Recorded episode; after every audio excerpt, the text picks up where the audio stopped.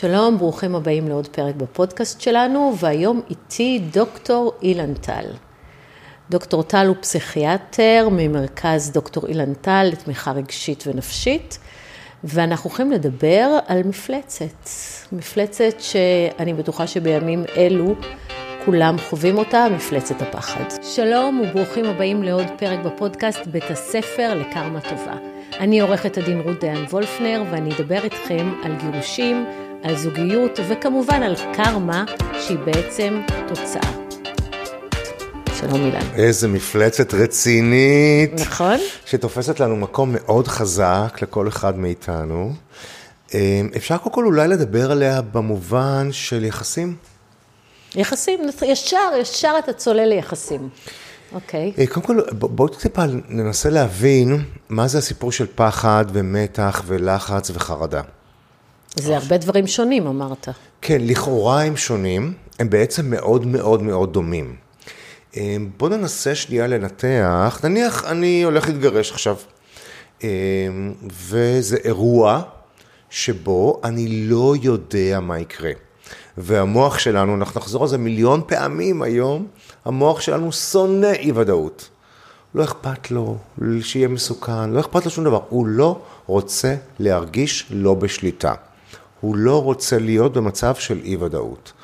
וברגע שאנחנו במצב של אי-וודאות, המוח מפתח בעצם את המתח והחרדה האלה, שיש להם מרכיבים שונים, תלוי באיזה סיטואציה אנחנו נמצאים. קודם כל, לפעמים זה תופס אותנו בגוף. אז פתאום יש מועקה על החזה, כאילו משהו יושב. אבן בלב. אבן פה. אתה זוכר שהתקשרתי אליך בשבוע הראשון של המלחמה, אילן, יש לי אבן על החזה, אני לא יכולה. זוכר, והטלפון שלך בטח היה דומה לעוד הרבה אנשים אחרים שלא התקשרו, והרגישו בדיוק את זה. מה הולך לקרות? אני לא יודע. אבן על החזה שלי. לפעמים לא נכנס אוויר כמו שצריך, או שבולעים משהו ולא נתפס פנימה, או שיש דפיקות לב, או שיש כאבים, או שיש רעד ממש בידיים. אז ככה הגוף מגיב. אבל זה ממש נשמע לי חרדה. זה התקף חרדה, מה שאתה מתאר. כן, הכל זה כאילו איזשהו סוג של ספקטרום, בדיוק קצת ויותר. הרגש שמלווה את הסיטואציה זה פחד, אני הולך להתגרש, אני מפחד במה יהיה וזה וזה. ההתנהגות בדרך כלל היא הימנעות. ואת דיברת איתי עוד לפני שהתחלנו, בעצם למה אנשים, איך זה קורה בכלל, שאנשים כבר יודעים שהם הולכים להתגרש, אבל בעצם מושכים את זה עוד, ומושכים את זה עוד, ומושכים את זה עוד, ולא מגיעים לנקודה הזאת, למרות שהם יודעים שכבר לא מתאים להם. כי אנחנו מנסים הרבה פעמים להימנע ממה שמפחיד אותנו, כמו פחד טיסות, אז אם אני מפחד מטיסה, לא טיסה, הימנעות. והדבר הכי מרכזי מבחינתי, שאיתו אנחנו עובדים בטיפול, כשאנשים נמצאים ומגיעים לטיפול, זה המחשבות. עכשיו, שהמוח לא מרגיש בשליטה, או לא יודע מה הולך לקרות, תמיד, לכולנו, הוא מכניס מחשבות שליליות, שהמחשבה השלילית החזקה ביותר, זה יהיה קטסטרופה. את תתגרשי, יהיה לך גרוע. ואז, כל המחשבות האלה עושות לופים בראש, וואו, מה יהיה, שזה בעצם מחשבה, יהיה גרוע, איך אני אסתדר? אני לא אסתדר. איך אני אמצא מישהו? אני לא אמצא מישהו. איך מישהו יבחר אותי, אני כבר זקנה, ולא זה, לא משנה, כל מיני מחשבות שליליות שנכנסים בתוך הראש. לא קשורות בכלל למציאות, כמובן. והמחשבות האלה, ככל שהן עושות לנו לופים, הן מרחיקות אותנו יותר מלעשות משהו שהוא למען עצמנו. עכשיו, הלופים האלה עולים בזמנים מאוד מאוד מסוימים. לפני השינה, זה זמן מאוד שכיח. למה? כי עכשיו אין, אני לא שומע מוזיקה, אני לא רואה כלום, כאילו... אני לבד עם המחשבות שלי. הקלט החושי ירד, ואז המחשבות שלי עולות, והן בדרך כלל שליליות. עכשיו, זה... פחד וחרדה הם משהו שאנשים אומרים, אני לא רוצה להרגיש את זה. אני יכול גם להסביר על מבנה המוח שהוא כזה, שאי אפשר בעצם לא להיות חרד. זאת אומרת, גם אם, מכל דבר שהוא, ובדרך כלל אגב, אנשים אומרים, אם אני לא אפחד, אז אני לא אשמור על עצמי. הפחד זה בעצם סוג של מנגנון ששומר עלינו מפני דברים שיכולים לפגוע בנו, לא? לכאורה, כן, אבל בואו נראה שתי סיטואציות שונות. נניח לפני מבחן, וכשאני עובר את הכביש. עכשיו, כשאני עובר את הכביש, זה אירוע מאוד מסוכן יחסית, או שאני נוהג. מאוד מסוכן להיות על הכביש. אבל מכיוון שההגה בידיים שלי, או שאני עובר את הכביש, אני לא מרגיש חוסר שליטה. אני אומר, לא, אני בשליטה. אני זוכר שיום אחד הלכתי לעבודה, וראיתי מישהו על אופנוע. על אופנוע זה אחד הדברים הכי מסוכנים בשלל ההתנהגויות של בני אדם. ומאחוריו הייתה איזו ילדה בת 8, תופסת אותו ככה בקלילות, לא ממש בעצם צמודה אליו, ושניהם מרגישים בשליטה, ולא פוחדים למרות שזה אירוע מסוכן. לעומת גירושים, או מבחן, שזה אירוע לא מסוכן. מגירושים לא מתים, אפשר למות בתאונת דרכים, מגירושים לא מתים. אבל מכיוון שאני לא מרגיש בשליטה על הסיטואציה, אני מפתח כלפי החרדה. עכשיו תראי, כשאני עובר את הכביש, אני זהיר. אין לי פחד. אני לא מפחד, אני לא עובר את הכביש ואני אומר, וואו, אני אמות. אבל אני עדיין זהיר. זאת אומרת שגם בלי חרדה, אבל עם פחד מתון, אפשר בעצם להיות מספיק, בתפקוד מספיק נכון, וזהירים מספיק ולהתנהג בצורה טובה. אבל אז איך אתה מסביר את זה שיש אנשים שהם יותר חרדתיים? לא, אני לא מדבר דווקא על גירושים. יש אנשים שיש להם מבנה נפשי חרדתי, אני למשל, ויש אנשים שאין להם את זה בכלל. אני למשל, אם מישהו, נגיד מהילדים שלי, לא עונה לי הרבה זמן, אני חושבת דברים לא טובים, אני מנהלת את זה. כן, אני לא נותנת לזה לנהלת אותי, אני אומרת... איך את מנהלת את זה? אני אומרת לעצמי שהכל בסדר, ושזה החרדה, ושאני ארגע. אני מרגיעה את עצמי. אוקיי, ושאת אומרת לעצמך, תירגעי, זה עובד לך? כן, כן, בדרך כלל כן. בדרך כלל כן, אחרי אימון של הרבה שנים, כן? אני מאמנת את עצמי, לא לתת לחרדות להשתלט עליי. ואז אני יודעת שזה בגדר הנורמה. קודם כל, שאלת למה אנשים שונים אחד מהשני. קודם כל, אנשים שונים אחד מהשני בביולוגיה. זאת אומרת, יש אנשים שמגיעים עם ביולוגיה מסוימת, שהיא יותר חרדתית, וככל שיש לנו אירועים טראומטיים בהיסטוריה, שהשאירו עלינו חותם שלילי, אז האוטומטיות של המחשבה השלילית, היא ברור שהיא תהיה יותר חזקה, כי אם כבר קרה לי משהו... זאת אומרת, מי שעבר דברים, יודע שזה יכול לקרות. יודע ומשחזר בראש שזה קרה לי, והמחשבה השלילית אם ככה, זה יקרה לי שוב. זה פוסט-טראומה. מה זה פוסט-טראומה? קרה לי, וכל רגע אני פוחד שזה יקרה לי עוד פעם. עכשיו, תראי, יש הבדל בין מחשבות שליליות לחיוביות. הרבה פעמים להגיד לעצמך להירגע, אם מישהו היה אומר לך לידך תירגעי, אני לא בטוח שזה היה בא לך בטוב, זה כאילו, מה את לחוצה באמא שלך, זה כאילו... ואנשים הרבה פעמים אומרים, אם אתה בחרדה, תחשוב חיובי, יהיה בסדר, יהיה בסדר. אני מדמה את זה לקופסת אוכל של הילדים בבית ספר. אני מוציא את הקופסת אוכל בבוקר של הילדים להכין, להסיב את הסנדוויץ'. עכשיו פותח אותה, יש סנדוויץ' רקוב מאתמול. אני צריך להוציא את הרקוב, ואז להכניס את החדש. זאת אומרת, צריך קודם כל לעצור את המחשבה השלילית. הרבה פעמים, אני אומר לאנשים, אל תשתמש במונח תירגעי. שבמונח רגע שנייה, הוא לא הגיע. הוא לא התקשר. אני לא יודעת מה קורה. יעיל לי עכשיו לחשוב שקרה משהו מסוכן. אני לא יודעת, anyway. יש שני מצבים. הוא התקשר עוד שעה נניח. המצב הראשון, שבשעה הזאת, אני כל הזמן חושבת שלילי, וכשהוא מתקשר, אני כבר מוטשת. האפשרות השנייה, שאני יוצרת את החשיבה, וכשהוא מתקשר, אני פחות מוטשת. עכשיו, לעצור, זה קל להגיד, לעצור חשיבה, כמו שאת אומרת, זה אימון של הרבה שנים, אבל זה הרבה פעמים כן, ולשאול את עצמי רגע שנייה, האם עכשיו זה יעיל לי? מה זה יעיל לי?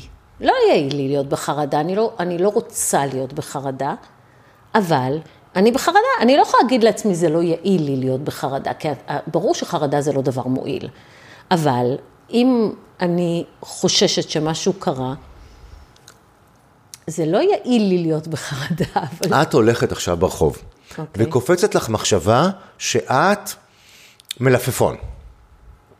מה קשור? מה את עושה? אני לא קופצת לי מחשבות הזויות, אילן, אני יודעת שאתה פסיכיאטר, אבל אין מחשבות כאלה, אין, לא, לא קיים. Okay. מלפפון לא חשבתי שאני. אוקיי.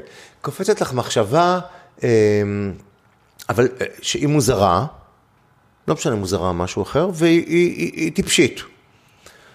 את מניפה אותה. כן. את לא אומרת, אני אמשיך איתה. אין שום יעילות בה. את ממלאה לוטו. שמת מספרים 5, 7, 40, 13. עכשיו, את לא מתחילה לחשוב, רגע, מה יצא בעוד שבוע? יצא 5? יצא 7? יצא 13? יצא 40? לא, אין שום טעם לדבר הזה. זאת אומרת שזה לא מחשבה חרדתית, אם היא עולה לך לראש, את כבר עושה את ההפסקה. כולנו עושים את ההפסקה. אומרים שנייה, זה לא מתאים לי כרגע לחשוב על זה. או, יש לי 5 תיקים. בסדר? כולם אני צריכה להשלים לשבוע הבא. אבל הכי חשוב זה התיק הראשון. אז אני לא מתעסקת ב5. אני מתעסקת בראשון. זאת אומרת שאת התיעדוף הזה של המחשבות אנחנו עושים באופן טבעי. אוטומטית. כשזה מחשבה שלילית, המחשבה השלילית מטפלת בזה שהמוח שונא שהוא לא בשליטה. אנחנו לא מקבלים את זה שאנחנו לא בשליטה. אני אספר על משהו שקרה לי. למשל, אני מודאג לגבי אחד מהילדים שלי ממשהו. ואז אני צריך לפגוש אותו בצהריים. ואז אני הולך לעבודה בבוקר. ואני אומר כזאת, יו, מה יהיה? ואז אני אומר לעצמי, אילן, אם אתה תמשיך לחשוב ככה מה יהיה, אתה תפגוש אותו מוטש. ואז אם הוא צריך את העזרה שלך, אתה לא יכול לעזור לו. כי אתה הורה מוטש. ואז מכיוון שאני בוגר מכללת פסיכיאטריה, אני אומר לעצמי, אילן, מותר לך לחשוב רק על דברים שיש לך בהם שליטה. ואז אני ממש זוכר איך הילצתי את עצמי לחשוב, האם בארוחת ערב אוכלים חביתה או קוטג'. רק את זה, לא מה קורה עם הבן שלי. כי אם אני אחשוב על מה קורה עם הבן שלי, אני אתסרט את זה שלילי, ואז שהוא צריך אותי באמת, אני לא שם. אז יש כל מיני כאילו טריקים כאלה, מנגנונים, שבעצם מגדירים את אי-יעילות או ההרסניות של המחשבה השלילית, ומרחיקים אותה. זאת אומרת, האמת היא שגם אני עושה את זה, אני חייבת להודות שאני, ברגע שהבנתי שחרדה היא בגלל חוסר שליטה בסיטואציה, היא מנגנון שבא לאזן את חוסר השליטה, אני אומרת לעצמי, זה לא בשליטה שלך, זה לא יעזור לך. זה חרדה, זה לא בשליטה שלך. זאת אומרת, אנחנו צריכים להגיד לעצמנו באופן ברור, כאילו ממש לדבר על עצמנו ולהגיד, זה לא בשליטה שלך, תשחררי. אני אגיד עוד משהו לגבי זה. ככל שאנחנו יותר אינטליגנטים, הרי מה הבעיה? מתי ילדים מתחילים לחוש חרדה? הם מתחילים בערך בגיל 4, 5 או 3, כשהם מבינים את מושג הזמן. כי ברגע שאת מבינה שיכול לקרות משהו בעתיד, את מדמיינת את מיליון האפשרויות הקיימות. ככל שאת יותר אינטליגנטית, יש לך יותר אפשרויות שקיימות, כמו בשח. וככל שיש יותר אפשרויות קיימות, גם יש יותר אפשרויות שליליות שקיימות. המוח כמובן התביית על השליליות. את אמרת, החרדה נועדה לאזן את היעדר השליטה. אני הייתי אומר אחרת, החרדה היא תקלה, המוח מנסה להסתדר עם היעדר השליטה, באמצעות תקלה שקוראים לחרדה. כי אם הוא לא היה בתקלה, הוא אומר, אוקיי, לא בשליטתי, אוקיי, ממשיכים קדימה. בסדר, יש אנשים שזה המנגנון הנפשי שלהם, הם רגועים. אני מכירה באופן אישי אנשים שלא עוברת להם מחשבה רעה בראש. אני מקנה. אין כזה דבר? לא. תראה, נגיד דן, בן זוגי לשעבר, באמת היה לו מוח מופלא שלא חרדתי. לא חרדתי. אני זוכרת שפעם אמרתי לו שהוא לא ענה לי כשהגעתי הביתה, ידעתי שהוא בבית כי ראיתי את האוטו שלו, והוא לא ענה, ואני היה לי בראש כבר שמשהו, אני מוצאת גופה במקלחת. והוא אמר לי, יו, אני ממש מרחם עלייך שזה המוח שלך, לא היה עובר לי בראש. אתה מבין? זאת אומרת, ברור שמיד העברתי את זה, עליתי, ראיתי שלא זה, אבל המחשבה הראשונה שלי הייתה שמשהו קרה. ואצלו זה לא היה קיים המנגנון הזה. שנייה, קודם כל יש הבדל בין גברים לנשים. זאת אומרת, נשים יותר חזקות באזורים הרגשיים, באזורי התקשורת.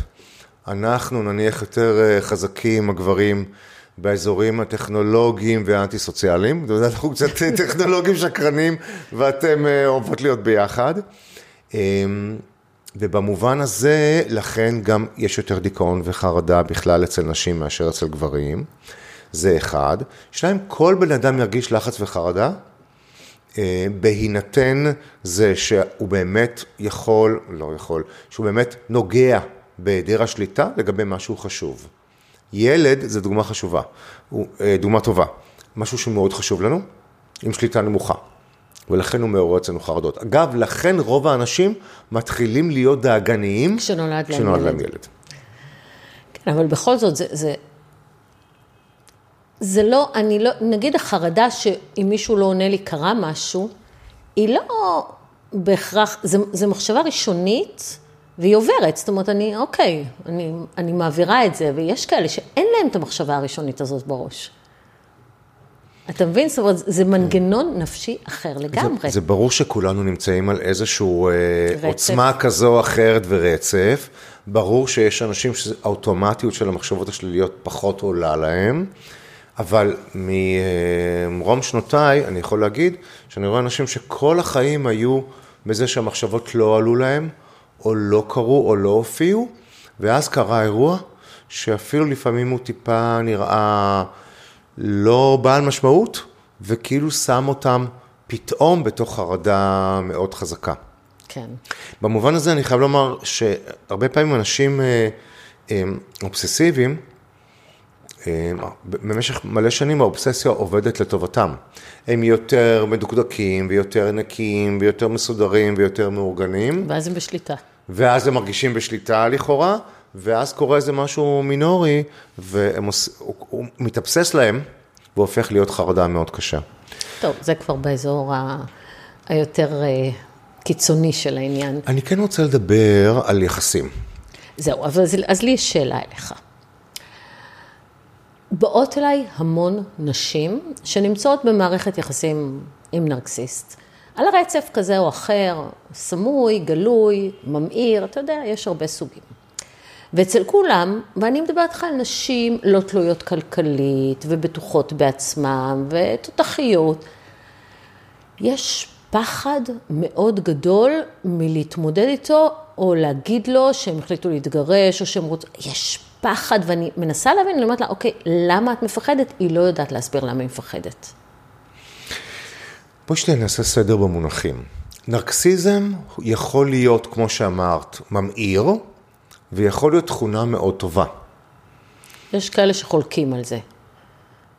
דוקטור רמיני, למשל, הפסיכולוגית מומחית מספר אחת בעולם בנרקסיסטים, אומרת שאין נרקסיזם טוב. אני חושבת שפשוט הכוונה היא שיש תכונות שמיוחסות לנרקסיסט, שהן גם תכונות חיוביות, כמו, אתה יודע, בולטות והצלחה, שזה תכונות, אבל הנרקסיזם עצמו שאני מדברת עליו, הוא יותר בצורך בשליטה מאוד קשה, בהקטנה, באנטייטלמנט, בתחושת הזכאות, מגיע לי, אצל נרקסיסטים סמויים זה קורבנות, אבל זה בעיקר צורך בשליטה והקטנה. אוקיי. בואי נדבר על שני אנשים שיש להם חלקים נרקסיסטים שאנחנו מכירים, במקרה יושבים בפודקאסט הזה. מה הכוונה נרקסיזם? נרקסיזם שאתה בעצם, עמוד השדרה שלך הוא לקבל הערכה מהאחר. באמצעות זה שאתה מצליח, באמצעות זה שאתה עוזר לאנשים אחרים, באמצעות זה שאתה עושה פודקאסט מעניין. זה נרקסיזם שהוא יותר בריא. אני רוצה הערכה מהאחר, אבל אני עושה דברים שתורמים לאחר. אני נותן ערך. נותן ערך. לעומת זה, כשאני צריך הערכה מהאחר, ואז אני צריך גם שהוא יתבטל. ואז אני בעצם, זה נרקסיזם הפחות, או הפחות טוב, או יותר רק כמו שאמרת מקודם. עכשיו, קודם כל, בוא נדבר על המונח הכירות. כשאנחנו במערכת יחסים, גם אם היא מאוד מאוד קשה, זו מערכת היחסים שאנחנו מכירים. ומאוד קשה לעזוב משהו שהוא מאוד מוכר, בין אם הוא רע או טוב, למשהו שהוא לא ידוע. וככל שמשהו פחות ידוע ופחות בשליטה, אני אדמיין אותו שלילי. עכשיו, איך הבן זוג שלי גם יגיב, אני גם לא יודעת, ואם הוא יגיב שלילי, והוא כבר פגע בי פעם, אז אני עוד יותר אתסרט את זה, שזה יהיה נורא והיום, ואיך הוא יגיב למה שאני אגיד, וגם איך אני אסדר אחר כך. וגם, דבר נוסף, גירושים נחשב למשהו שלילי. את מתגרשת, בסאבטקסט, נכשלת. כן. כי אם היית... זה יותר לגדמי נשים, אם היית אישה טובה, והיית מכבדת את הבעל, והיית זה והיית עושה הכל, אז לא היית מתגרשת. אתה כמובן מדבר בציניות.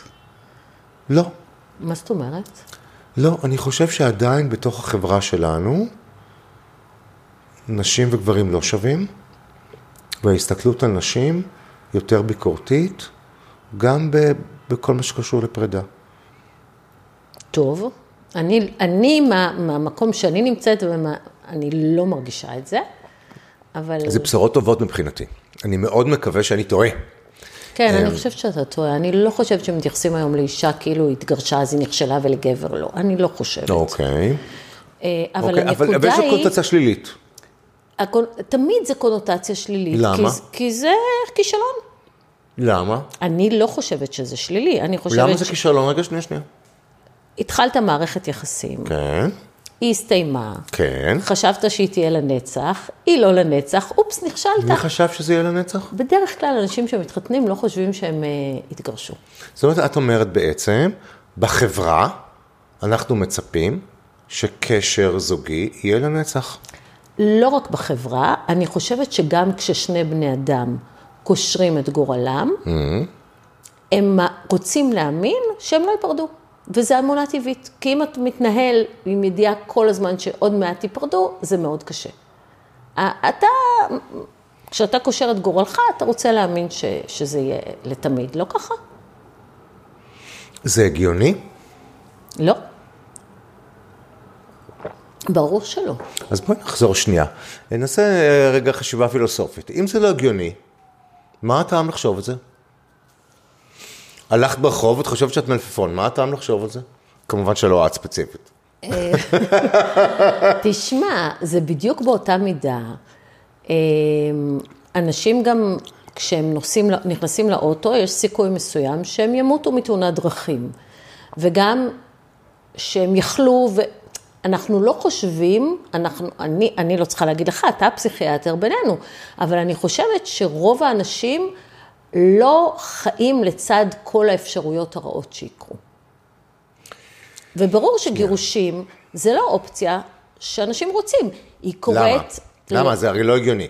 היא קוראת באופן שכיח. ברור שזה לא הגיוני, אבל אתה רוצה להגיד לי שאנשים שמתחתנים חושבים שהם בעתיד יתגרשו, הם לוקחים, כמובן שזה פוסיביליטי, וברור שגם כשאתה נכנס לאוטו, אתה לוקח סיכון שאתה, תקרה לך תאונה, וכל דבר שאתה עושה, יש סיכון מסוים. שנייה. אבל תראי איזה השוואה עשית, בין תאונה לגירושים. אני מדברת על דברים רעים שקורים. אוקיי, אז את יוצאת מנקודת הנחה שגירושים זה דבר רע. Okay. אני, עורכת דין לגירושים, יוצאת מנקודת הנחה שגירושים זה דבר רע, כלומר, שהקשר הזוגי לא קיים את הציפיות שנתנו לו בהתחלה. אני כן חושבת שגירושים... למה אם הקשר הזוגי לא קיים את הציפיות שנתנו לו בהתחלה, זה דבר רע? כי אהבה נגמרה, כי יש... למה זה רע? למה זה לא תהליך טבעי? רגע, שנייה. קודם כל, שורה תחתונה, אם רע, גירושים זה לא רע. זאת אומרת, אם רע לך בקשר, אני חושבת שגירושים זה הדבר הנכון, כן? אני לא חושבת שזה דבר רע כשלעצמו. אבל ברור שאתה נכנס לקשר, אתה לא רוצה שבסיומו יהיה לך רע, אתה לא רוצה לסבול, אתה לא רוצה להפסיק לאהוב, אתה לא רוצה שיבגדו בך, אתה לא רוצה לבגוד, אתה לא רוצה שקשרים ייגמרו. אז אני חושב שיש ספקטרום של... סיטואציות כאן. כי אם בעצם בני זוג מאוד אהבו, אבל דברים השתנו, ושניהם הבינו שזה פחות מתאים להם, והם רוצים להיפרד, וטוב להם יותר להיפרד, אז גירושים זה דבר מצוין. זה ברור, אבל מה קורה כשאחד מחליט? זהו. עכשיו אנחנו בסיטואציה אחרת שיש מישהו שמסיים את הקשר, ומישהו דחוי. וזה קורה הרבה. גם קורה הרבה, וגם התחושה של להיות דחוי, זה אחת מהתחושות החזקות ביותר שקיימות, שהיא לפעמים הופכת אנשים, כאילו, לפעמים אתה רואה אנשים בגירושים, אתה אומרת, יואו, הוא בסרט, מה קרה? או היא בסרט, מה קרה? לא מכיר אותו בכלל ככה. כי להיות דחוי זה באמת רגע ש... מאוד מאוד קשה. אתה יודע, דיברנו על חרדה, הוא משתלט על בן אדם אפילו יותר מחרדה. באמת? כן. כי לחרדה את יכולה להגיד, אוקיי, אני אפסיק לדאוג להם. אבל את לא יכולה להגיד, אני כרגע אפסיק להרגיש דחויה או דחוי. זה פשוט רגש מאוד פוגעני. זה רגש מאוד פוגעני. בגלל זה אני תמיד אומרת שהרבה אנשים מוכנים לסלוח על בגידה, למעשה 90% מהגברים מוכנים לסלוח על בגידה, אלא אם היא מחליטה להיפרד מהם. ואז הם לא סולחים על ההחלטה להיפרד מהם, וגם לא על הבגידה. בעצם, הם בעצם מרגישים כל כך פגועים. אנחנו חיות יוצאות דופן מהחיות שיש על כדור הארץ, אנחנו חיות מאוד מאוד מאוד חברתיות. ואנחנו מאוד תלויים אחד בשני. אגב, זה חוזר לזה, למה אנשים לפעמים או גברים קשים להיפרד. התלות בתוך קשר היא מאוד מאוד מאוד חזקה. אתה גם לא יכול, כשאתה תלוי במישהו בצורה מסוימת הרבה שנים, אתה לא יכול לדמיין איך זה ייראה בכלל אחרת בלי התלות הזאת. נכון. וכשאתה תלוי ודחוי, זאת אומרת, יש לך גם צורך, וגם אתה מרגיש את הפחד הקמאי של כל בן אדם שלא ירצו אותו, זה מאוד, באמת מאוד מאוד קשה ומאוד מורכב. זה משבר, קשה, לא סתם אומרים שגירושים זה, מבחינת הסטרס שזה מפעיל על בן אדם, זה שני באירועי חיים. נכון, אחרי מוות של אדם קרוב. נכון, נכון, נכון. זה משבר נוראי. אז לשאלתך, גירושים זה לא דבר טוב, לאלה שעובר להם משבר. באותו רגע שזה קורה, בלונגרן, השאלה אם גירושים הם טובים לך או לא טובים לך, מאוד תלוי בעיניי, באיך אתה מתמודד עם זה. זאת אומרת, אם אתה מחליט שהגירושים זה אסון שלא תתאושש ממנו, אתה תופס את עמדת הקורבן, אתה שנים נמצא שם, אתה תהיה מסכן. אם אתה אומר, אוקיי, זה קרה, אבל יש פרק ב', יש לי אפשרות לבחור עוד פעם. אתה יודע, אני נתקלת בהמון מקרים, אנשים עשו בחירות, הבחירות לא היו שגויות. זאת אומרת, הבחירות שעשיתי בגיל 25, הן לא אותן בחירות שאני אעשה בגיל 40, והבחירות שעשיתי בגיל 40 הן לא אותן בחירות שאני אעשה בגיל 55. זה לא אומר שזאת הייתה טעות. זה אומר שאנחנו לא אותם בני אדם, ומותר לנו לשנות את דעתנו. הבני אדם משתנים וכל זה, ואתה מבין שזה לא אסון. כן, אני מבין, אבל אני רוצה לחזור לדוגמת הקופסת האוכל והסנדוויץ' הרקוב. אנחנו חזק בסנדוויץ' הרקוב. כי מה שאמרת עכשיו, אבל בעצם זה גם חיובי. נכון, אבל אגב, שני בני הזוג, זה שנפרד וזה שנפרדים ממנו, מכיוון שזה שינוי משמעותי. עוד פעם, אין לי שליטה במה הולך להיות, קשה לי לדמיין את עצמי בצורה אחרת, אני חסר אונים, חסר ודאות, תמיד ייכנסו מחשבות שליות. זה ברור, זה טבעי, זה סטרס. אבל אנחנו, לפני שאנחנו אומרים לעצמנו, זה גם הזדמנות, צריך להגיד, אוקיי, שנייה, בוא נעצור את המחשבות השליליות. זה שאני לא יודע מה יקרה, זה לא אומר שיקרה משהו רע. לא אומר שיקרה משהו רע, ברור שבאופן טבעי, ככה צריך להגיד לעצמנו, ברור שבאופן טבעי אני אכניס שם מחשבות שליליות. ככה המוח עובד, הילד לא מתקשר, הוא כבר קרא לו משהו. אני הולך לשינוי משמעותי בחיים, זה יהיה מאוד קשה ובלתי נסבל, והילדים ייפגעו והכל יהיה נורא והיום. עם הילדים זו דוגמה מצוינת, אגב, הרבה פעמים ילדים אומרים, טוב שכבר הם נפרדו, כבר אני קיוויתי שהורים ייפרדו, כבר הם, כמה אפשר לסבול את הריבים שלהם בבית ואת הצעקות ואת ייפרדו כבר.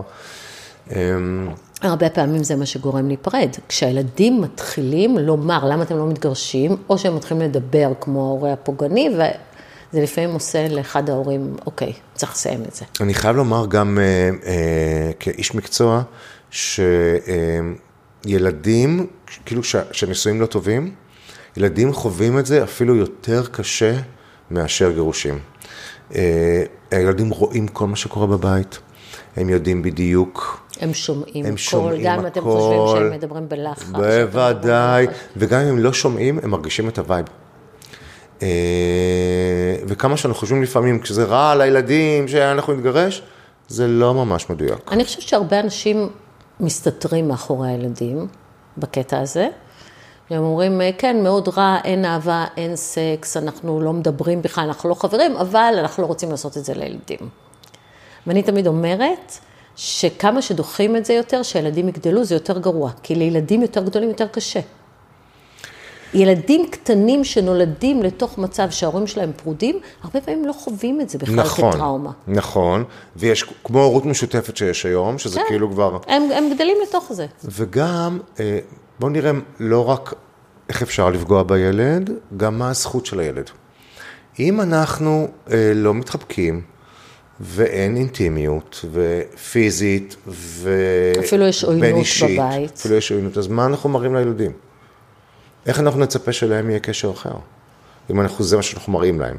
אז אם אנחנו יכולים להיפרד וליצור קשר אחר, אינטימי יותר וקרוב יותר, אם זה ביכולות שלנו, ושהילדים יראו את הקשר הזה, אז אנחנו במודלינג, דרך ההתנהגות שלנו, מראים להם מה אנחנו חושבים שיהיה נכון עבורם.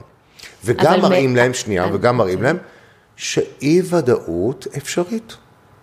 אפשר להיכנס לסיטואציה של אי ודאות ולנהל אותה. אבל אני רציתי שנייה להתעכב על הנושא השני, שהוא עולה המון, שהמשבר, ילדים חווים משבר בגירושים. כמובן שככל שההורים מתגרשים יותר יפה, הילדים הרבה פחות נפגעים, זה אין שאלה. אבל מה דעתך, מה שאני רואה כאש מקצוע בתחום המשפטי, אבל אתה בתחום הטיפולי, שילדים, ככל שהילדים יותר גדולים, נגיד בגיל ההתבגרות, או מגיל 11, 12 ועלה, אפילו גם אחרי שהם בגירים כבר, ילדים, ככל שילדים יותר גדולים, אני לא מדברת על ילדים נשואים וכל זה, אבל ככל שילדים יותר גדולים וגרים עדיין עם ההורים שלהם, הם יותר נפגעים מהגירושים, הם חווים את המשבר יותר בעוצמה מאשר כשהם קטנים. אני חושב שככל שהם יותר גדולים, אנחנו רואים את הסימפטומים של הפרידה של ההורים אצל ילדים יותר מוקדם. ילדים רכים, תלוי כמה רכים. אם ההורים נפרדים בגיל 3 חודשים... גם בגיל 2 הם פחות, אני חושבת... אני חושב שזה קודם כל תלוי פרידה, תלוי אופי הפרידה וכמה היא טובה, או לא יודע אם היא טובה, כמה היא שקטה או סוערת.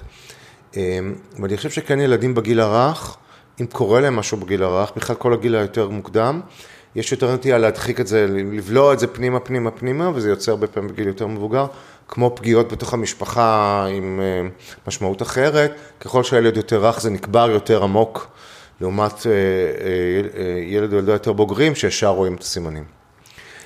אז אני חושב ש...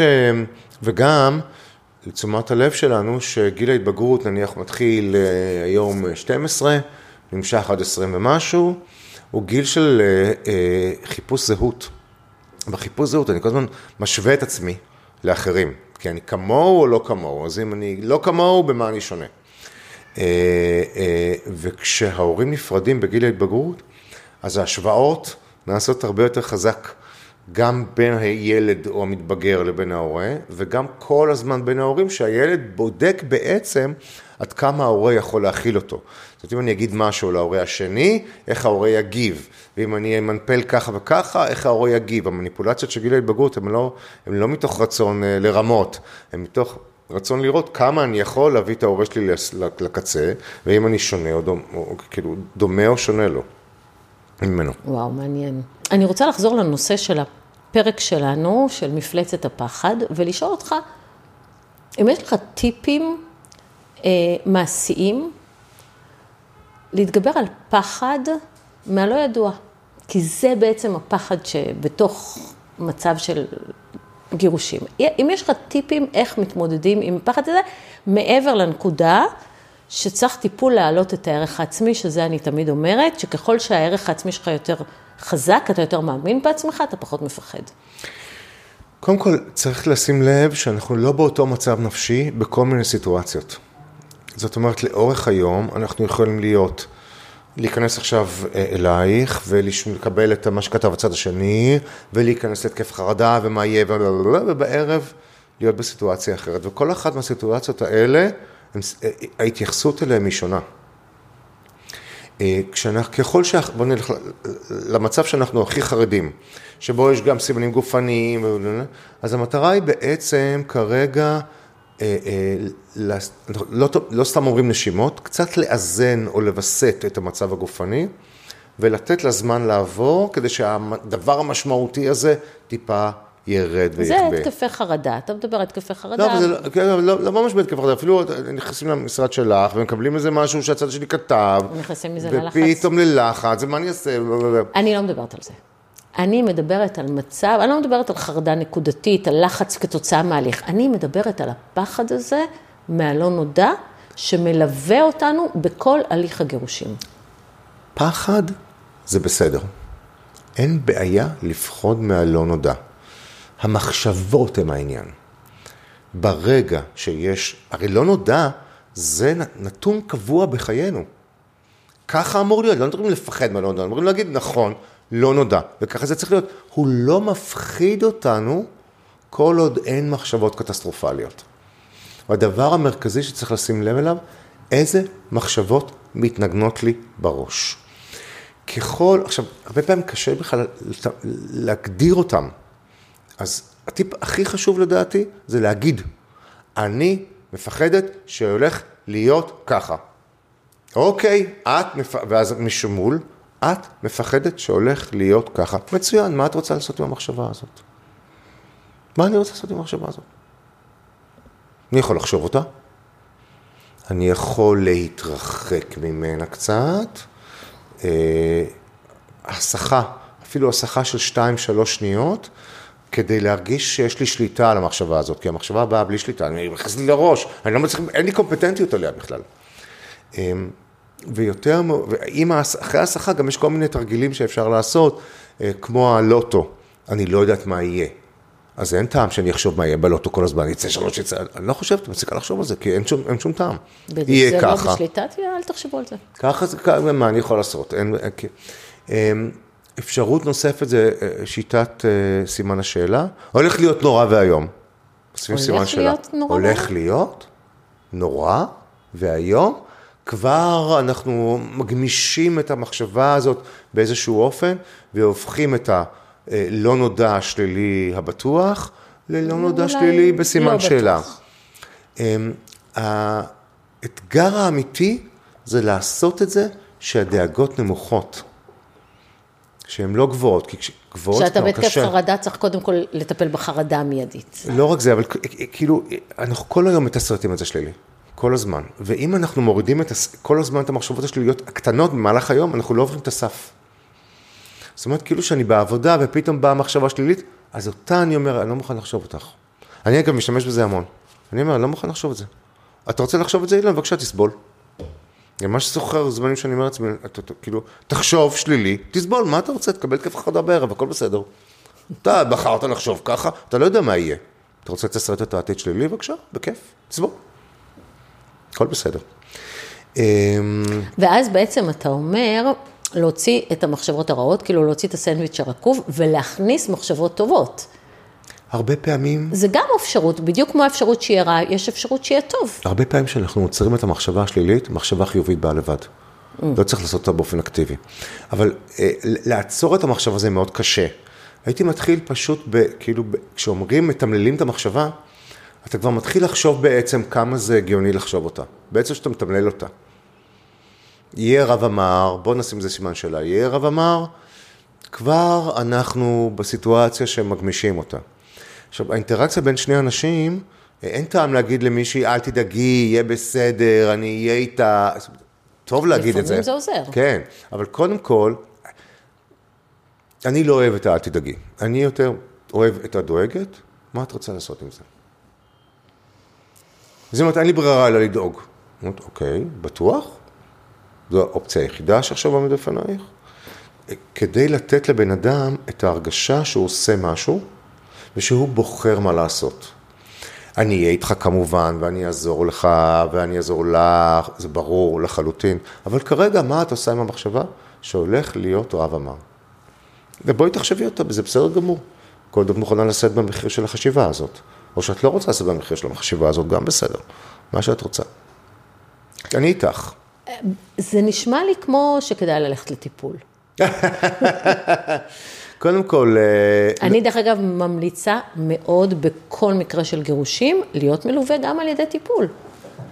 זה נשמע לי כמעט חובה. כמעט מס, כי באמת זה שינוי מאוד משמעותי בחיים. אני חושב טיפה אחרת. אני חושב שבעת הזאת, במיוחד במדינת ישראל, שאנחנו הולכים לקראת צונאמי של קשיים נפשיים, ואין מספיק מטפלים, אז...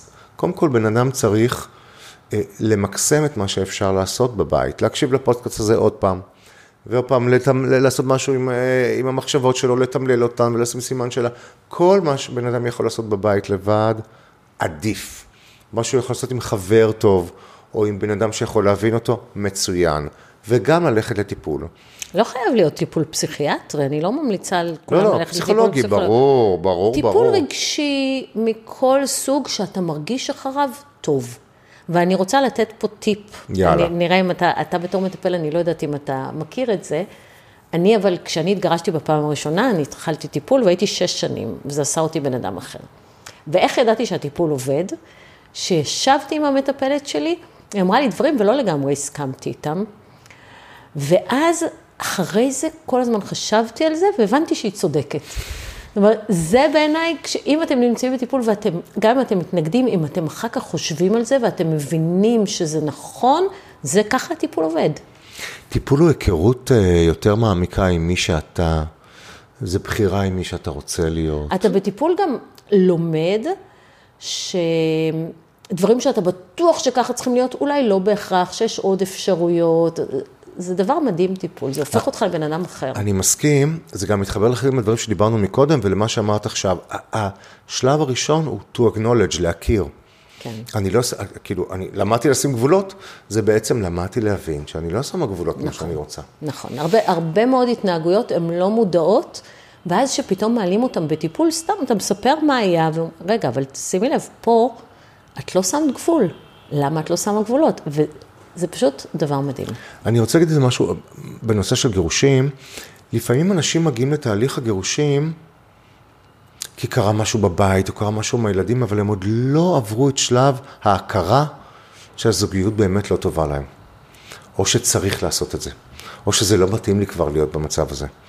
וכשזה קורה, התהליך באמת מאוד מאוד קשה. האגנולג'מנט, ההכרה שלא טוב, זה לא נכון לי, אני רוצה שינוי, זה השלב הכי קשה מכולם, ולפעמים הוא לא נקודתי, לפעמים הוא נמשך בתוך תהליך הגירושים. נכון. אז מה שאמרת לגבי טיפול, שהרבה פעמים מכירים את עצמנו בתוך טיפול, ואז בוחרים לעשות משהו, אני מסכים מאוד, וגם אני מלא שאני מטופל, וזו חוויה מדהימה. מדהים. כן. טוב, דוקטור אילן טל, כמה ערך הבאת לנו היום. תודה רבה. אז אני מאחלת לכולנו שמפלצת הפחד תהיה קטנה יותר ויותר, גם לאומית וגם אישית. וכמובן, אם מצאתם ערך בפרק הזה, ואני בטוחה שמצאתם, תעבירו אותו לעוד מישהו שאולי מתמודד עם איזה מפלצת של פחד או חרדה. נתראה בפרק הבא.